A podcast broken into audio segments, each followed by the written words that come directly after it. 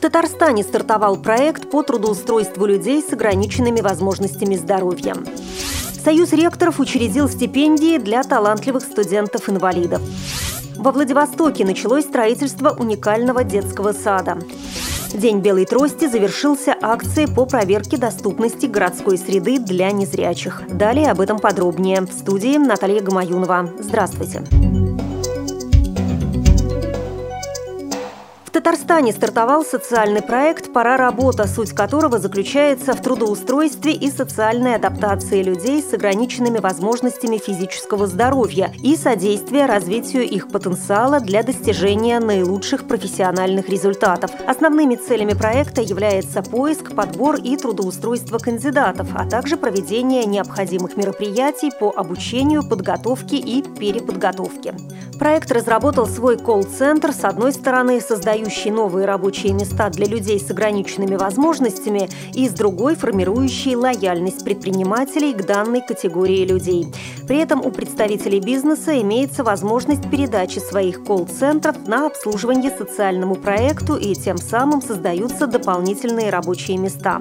Пора работа проводит систематическое специализированное обучение лиц с ограниченными возможностями по различным направлениям деятельности. С начала октября начался набор на изучение программы 3ds Max, компьютерное моделирование и дизайн интерьеров и сооружений. Лучшие из прошедших обучения будут трудоустроены по данному направлению. Российский союз ректоров запустил программу стипендиальной поддержки талантливых студентов с ограниченными возможностями здоровья. Помощь будет оказана лауреатам программы «Талант преодоления». В ее рамках более 60 молодых людей, получивших в период с 2009 по 2012 год дипломы за выдающиеся достижения в творческих интеллектуальных состязаниях и поступившие в высшие учебные заведения России, будут регулярно получать стипендию в размере 3000 рублей. Куратор программы «Талант преодоления» генеральный секретарь Ольга Каширина отметила, что в перспективе поддержка студентов с ограниченными возможностями здоровья будет расширяться, в том числе через совместные программы вузов и предприятий в области интеллектуального попечительства.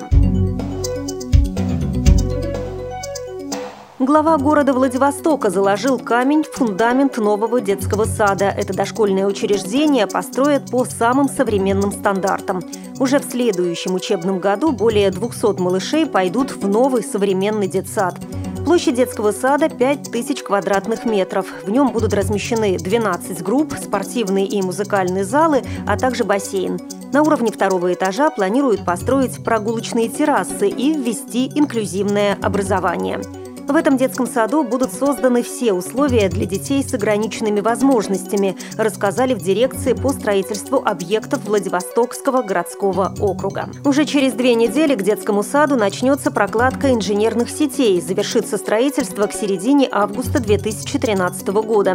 Сейчас в городе ведется возведение еще двух детсадов и два здания реконструируют. По семи адресам готовятся проекты. К лету следующего года общее количество детских садов увеличится до 17, пообещал глава Владивостока Игорь Пушкарев.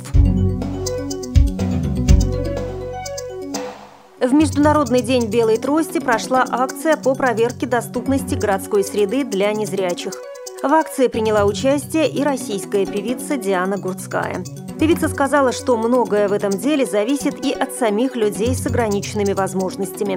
Данная акция – это еще один шаг в нужном направлении, и он, в конце концов, приведет к результату.